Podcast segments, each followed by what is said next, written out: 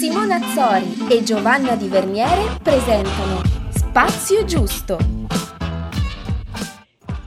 Benvenuti ad una nuova puntata speciale di Spazio Giusto Open Space. Nelle ultime settimane vi abbiamo coinvolto molto attraverso la nostra pagina Instagram in cui abbiamo chiesto la vostra opinione su argomenti come il body shaming e altre tematiche che vogliamo affrontare con l'ospite di oggi. Il secondo ospite della rubrica Open Space è una scrittrice, autrice di un blog di successo, femminista suo malgrado, come ha detto una volta lei, e per quanto mi riguarda una continua fonte di ispirazione. Diamo il benvenuto a Stella Pulpo, conosciuta anche con il suo nickname Memorie di una vagina. Ciao Stella, grazie per essere qui con noi. Ma no, grazie a voi. Partiamo dall'aspetto professionale. Sì. Sei partita nel 2011, se non sbaglio, Sì. con un blog Memorie di una vagina, appunto.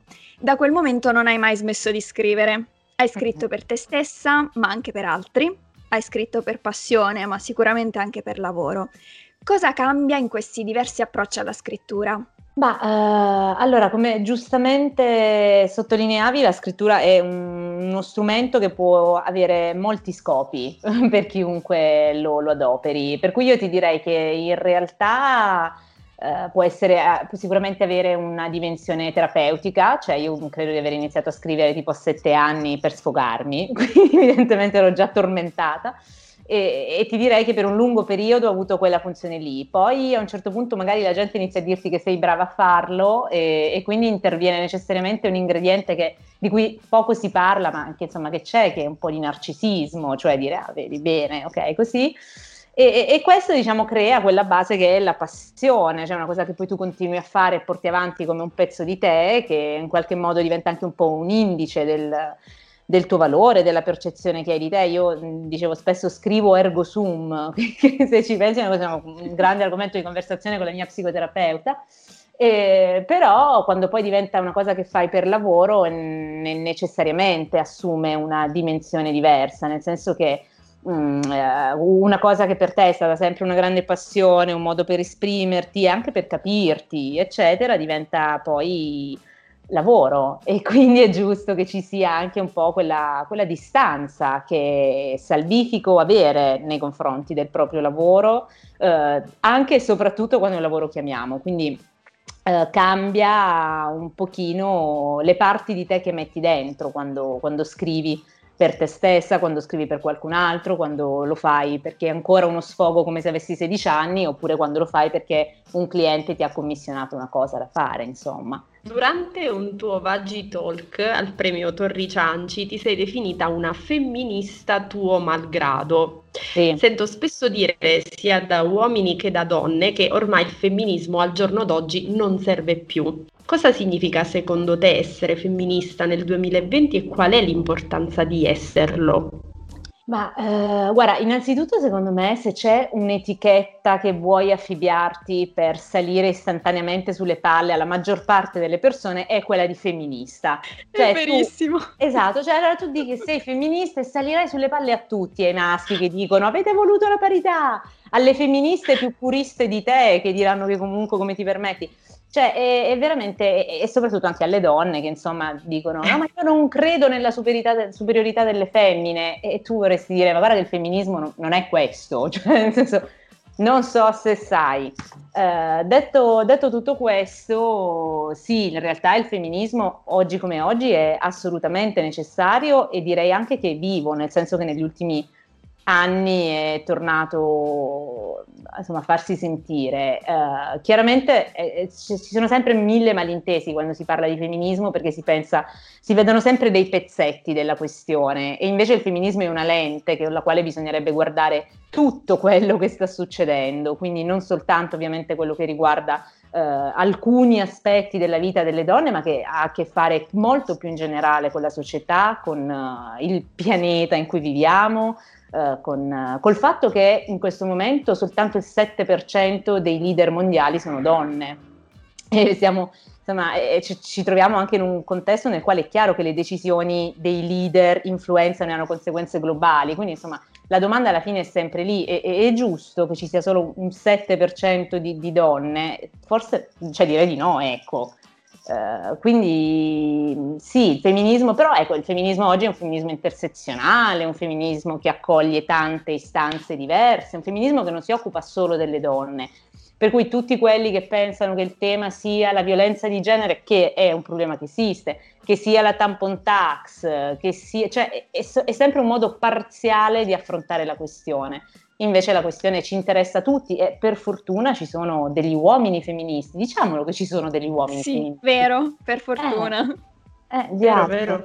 E esistono anche tante donne eh, che sono l'emblema del maschilismo più assoluto. Assolutamente sì, ma perché poi sai, siamo cresci- nati e cresciuti comunque tutti quanti in un ambiente che è sostanzialmente maschilista e, e quindi e, questo è inevitabile, ecco. Poi come si esca da questa cosa credo sia un tema di confronto e dialogo e, estenuante ma necessario. Io mi sono riscoperta femminista negli ultimi anni perché mi dispiace ammetterlo, ma una, ero una di quelle che diceva il femminismo forse non serve, poi ho studiato, ho detto, mm-hmm. ma se esiste c'è un motivo, quindi ho iniziato a leggere un po' di libri, a documentarmi un po' e obiettivamente il femminismo non si applica soltanto nella nostra società italiana in cui c'è un alto numero di femminicidio, ci sono delle nazioni in cui la donna non ha assolutamente voce in capitolo per nessun motivo e quindi forse essere femministi si, si lotta anche per queste persone che non hanno voce. Sì, assolutamente sì, guarda, l'anno scorso ho fatto uno speech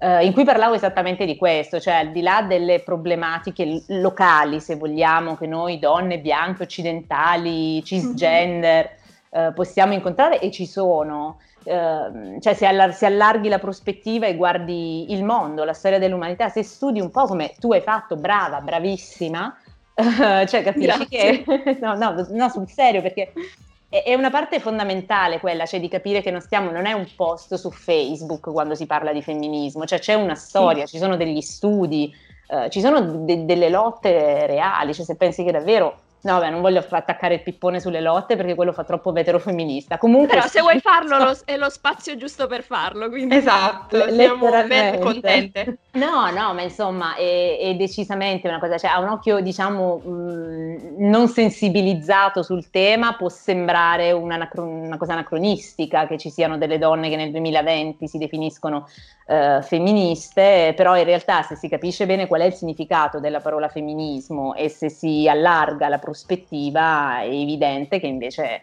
è assolutamente anzi una delle leve, cioè se abbiamo delle speranze per il futuro ce le abbiamo anche grazie al femminismo. Sì, a volte il problema è la faciloneria con cui vengono interpretati dei termini, proprio a volte non si conosce per niente il significato corretto, approfondito di femminismo e quindi a prescindere si dice no, non mi piace, non mi interessa, è inutile, senza però a monte avere una, um, un'informazione corretta, quindi a volte sì. è proprio un problema di comunicazione.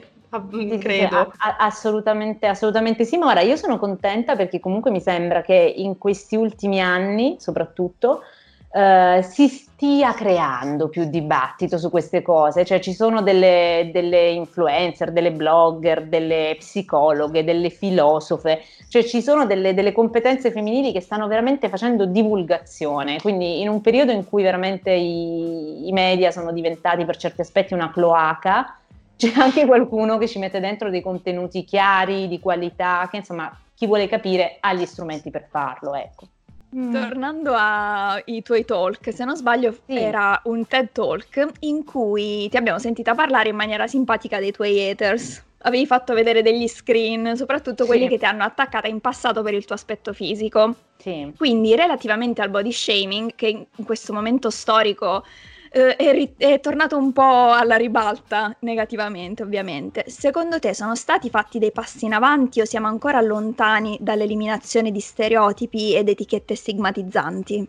Allora, secondo me sono stati fatti dei passi in termini di sensibilizzazione, nel senso che eh, in quest'epoca in cui fondamentalmente esistono dei, dei, dei, gruppi di persone accomunate da certe caratteristiche o da un certo vissuto, si, si parla di più. Quindi chi subisce il body shaming in qualche misura ne, ne parla, lo condivide, alimenta una conversazione attorno alla body positivity e, e tutto quello che, ne, ne, insomma, che riguarda, ne riguarda. Ma se mi chiedi se insomma, se ci sono meno etichette stigmatizzanti, beh, no, c'è ora oggettivamente il caso di uh, Silvia Romano, che vabbè aveva 2000 complicazioni, però poi inserito in, in, altri casi di cronaca più o meno spicciola emersi in questo periodo, cioè ti fanno capire che, che comunque eh, le cose non vanno tanto meglio, noi non siamo migliori e le etichette, eh, anzi mi sembra quasi a certe volte che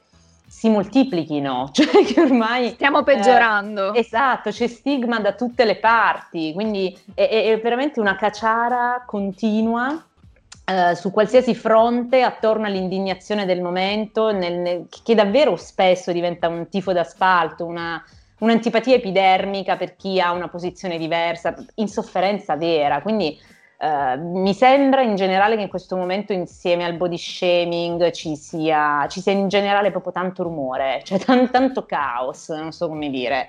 E, e, vale tutto, in questo caos vale tutto perché siamo confusi tra, so, tra le competenze e le opinioni, tra la realtà e la menzogna, eh, tra, tra, davvero va bene tutto, va bene anche il terapiattismo, ecco, cioè in questo periodo. Quindi è, è il, il, prezzo di una democratizzazione che ci sembrava meravigliosa perché 10-15 anni fa era bellissimo tutto questo, è solo che è sclerotizzato, cioè, quindi ora è una roba davvero ingovernabile. E... Poi l'avvento dei social, anzi ormai siamo in piena epoca del social, cioè siamo dominati, eh, dilagante il potere del social, sembra dia eh, l'input a tutti di eh, dover esprimere a tutti i costi la propria opinione sempre, soprattutto se negativa, cioè proprio sì, risulta quasi indispensabile la mia opinione, sì. più è critica, più è, feroce, va bene. Cinica. Sì, sì, sì, no, guarda, lo, So, sono d'accordo, ma poi mi viene anche da dire che davvero, ma se hai un'opinione su tutto, è, è, è, come non avere un'opinione su niente, perché vuol dire che le tue opinioni non sono documentate, nel senso che documentare un'opinione porta via del tempo e quindi è impossibile essere sul pezzo ogni giorno sull'argomento del giorno. Per cui oh, sì, sarebbe bello un po' che mi piacerebbe tanto rivalutare un po' di silenzi, sai? un po' di cioè che i politici facciano i politici, virologi, virologi, ma vabbè insomma. A proposito di, di silenzio, visto sì. che mi aggancio perché eh, hai fondato il tuo percorso ovviamente sulla parola, la tua professione mm. si fonda sulla parola e certo quindi questa abbia per te un'importanza fondamentale, ma che potere può avere parlare? Quanto è importante rompere un silenzio e condividere in certi casi? Beh, eh, na- naturalmente dal mio punto di vista tanto, cioè posto quanto testé detto, e cioè che bisognerebbe rivalutare anche i silenzi e il, pre- il valore prezioso del silenzio,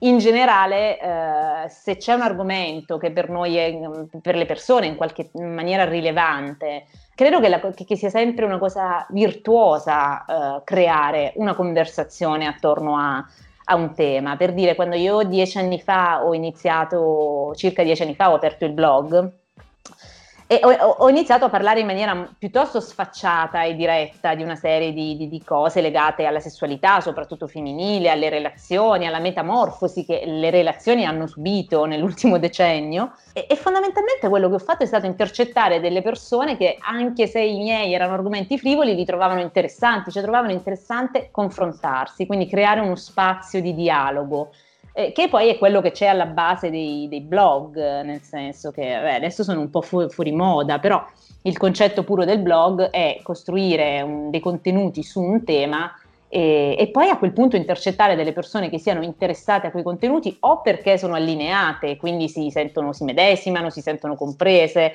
eh, rappresentate, oppure che hanno una sensibilità diversa e quindi partecipano a una conversazione anche con delle, come si dice, delle contestazioni costruttive però. Questo per esempio sul mio blog è avvenuto per tanti anni. Poi a un certo punto sono sclerati tutti, cioè, a un certo punto non so se um, quando superi un certo numero di, di, di, fan, a un certo punto è arrivato lo sclero generale, per cui mia, i, miei, i, miei, canali, come qualsiasi canale social, cioè qualunque cosa venga scritta, c'è sempre un plotone di persone che è pronta a rompere eh, le gonadi, mettiamola giù così. Io ho letto in un articolo che tu hai dichiarato che ti piacerebbe insegnare educazione sessuale. Non so se è vero, qualcuno se l'ha inventato, però ho letto questa cosa. Credo di averlo dichiarato. Ok, allora, allora giusto. Penso che sia fondamentale, anche secondo me, per trattare argomenti ancora tabù, soprattutto magari nelle scuole. Gli stereotipi alla base delle discriminazioni di genere o quelli legati agli orientamenti sessuali. Nell'era di internet, in cui un ragazzino può avere accesso a molteplici informazioni su qualsiasi argomento, quanto è importante secondo te avere un punto di riferimento in carne ed ossa su cui fare affidamento per trattare questi argomenti? Allora, ovviamente secondo me è, è importante, nel senso che mi sembra assurdo che non ci sia un'azione, che non ci sia stata, che insomma che questo, questo tema cioè che non si sia mai davvero creato nelle, nelle, scuole un canale per poter parlare di argomenti che in realtà sono abbastanza centrali in tutta la vita, in particolar modo quando sei, sei adolescente. Rettifico sul fatto di insegnare io perché non sono convinta che sia la persona adatta a farlo. Secondo me sì, però sono di parte. eh, infatti non, non, saprei.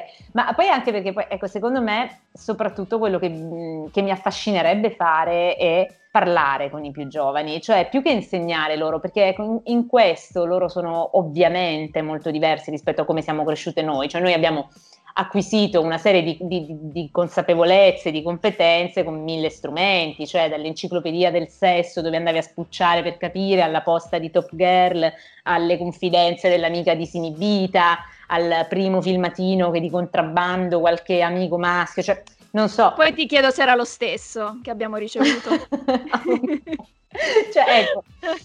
Insomma, però per loro è molto diverso, cioè loro fondamentalmente quel tipo di know-how eh, ce l'hanno, ci sono nati quando insomma, era, era, già facilmente accessibile, forse quello che serve di più è proprio degli strumenti di, di interpretazione di ciò che, che, inevitabilmente li raggiunge. E soprattutto ad avere un, uno spazio, cioè uno spazio eh, sicuro in cui si possa parlare di queste cose facendo capire che è normale parlare di sesso, di orientamento, di, di indecisioni, di, di, dubbi, di prevenzione anche, perché poi se guardi le statistiche degli ultimi anni, cioè è chiaro che quel lavoro che hanno fatto, io sono dell'85, per la mia generazione ancora a scuola ci hanno detto usate il preservativo, forse a un certo punto hanno smesso di farlo. Poi nel mio caso l'educazione sessuale non cioè, era il professore di scienze che mi spiegava la riproduzione umana, quindi non, non la considererei. Però almeno quel usate il preservativo, si fa così, si fa così, cioè, è già qualcosa. In Inghilterra qualche anno fa hanno fatto una campagna di educazione sessuale nelle scuole e hanno ridotto di una percentuale importantissima, il, beh, tipo il 30%, non vorrei dire sciocchezze, ma mi sembra fosse tipo il 30%, il numero delle gravidanze indesiderate, cioè l'impatto anche proprio sul sistema sanitario, perché sono temi anche politici questi, quindi eh, mi, mi, mi, sembra assurdo che non ci sia una vera educazione eh, sessuale e sentimentale, emotiva, eh, che, che, tocchi appunto non solo come nascono i bambini o cos'è il sesso orale, ma che tocchi anche tutte le complicazioni, la, anzi la complessità e la bellezza che c'è nel sesso come pezzo della vita di tutti noi. Ecco. Ho finito. No, ci è piaciuta molto Grazie questa cosa dell'educazione sentimentale e emotiva perché ne abbiamo parlato anche noi la settimana scorsa e sì. quindi ci piace molto come, come, argomento appunto perché l'educazione sessuale non è, non è il sesso in sé come atto sessuale di riproduzione, anche come dici tu, tutto quello che c'è intorno. Sì, de- dell'importanza del consenso, cioè de- de- proprio del mettere Soprattutto, esatto, sì. le-, le, cose di valore al centro di una conversazione su questi argomenti. Sì, Vabbè, ti proporremo come insegnante di educazione sessuale. No, guarda, secondo me non vado bene, ci vuole qualcuno più giovane di me e che non abbia un blog che si chiama Memoria di una vagina. Cioè, eh sì, sì i ragazzi percepiscono comunque come un po' più autorevole. Eh, Però sì, sì, è un grande tema questo. C'è davvero ancora un sacco di gente che si irrigidisce, quindi è, è un tema certo, che esatto, è vero. Esatto, sì, fa storcere sì, ancora pesantemente cioè. Assolutamente. Soprattutto cioè, se ricordo... ne parla una donna. Chiaro, sì, sì, sì, io ricordo perfettamente l'aneddoto di una mia insomma, coetanea, una mia amica che mh, doveva sottoporsi a una visita ginecologica e gli è stato poi assegnato l'anello. Il ginecologo diceva sai come inserirlo, credo tu abbia confidenza col tuo corpo, hai 25 anni. Lei tornando a casa mi diceva io io gli ho detto che assolutamente no. Come dire, mi sono giustificata che io sono brava e non ho mai praticato. Cioè, eh, sì, no. Non ho mai inserito anelli da nessuna parte. Esatto. Da nessuna... Né altri oggetti inappropriati. Poi sai, tutti i contesti non sono uguali, nel senso che no, poi chiaramente, no. mh, eh, cioè, per dirti, io ho, mi è capitato anche insomma di conoscere poi persone che in realtà fanno l'esatto opposto di questo e non tanto con, con, la masturbazione, ma con il sesso orale attivo. Cioè c'è stato un periodo della mia vita in cui tra le mie amiche era enormemente in voga vantarsi, eh, ma come lo faccio io? Cioè, che ok, no? Ma cioè, evidentemente per noi era un valore prendere il patentino del pompino, però cioè, non lo so. Quindi, eh, cioè, tipo tessera dei punti. Esatto, esatto, sono cintura nera. Cioè, insomma, quindi... Nera. Cioè, la verità sta sempre, sta sempre, un po' in mezzo. Detto ciò, sì, donne, masturbatevi perché masturbarsi fa bene, bene. Esistono, è una cosa giusta. Quindi, siccome mi sembra che il nostro tempo volga al termine, secondo me era bello chiudere con questo messaggio. E non era preparato, tra l'altro. No, no, no, esatto. diciamolo che non era stato previsto. Spontaneo. Grazie mille per essere stata con noi, davvero. Grazie a voi, ragazze. Un bacione e buon grazie. lavoro. Ragazzi, noi ci risentiamo come sempre nel nostro e vostro spazio giusto. Ciao!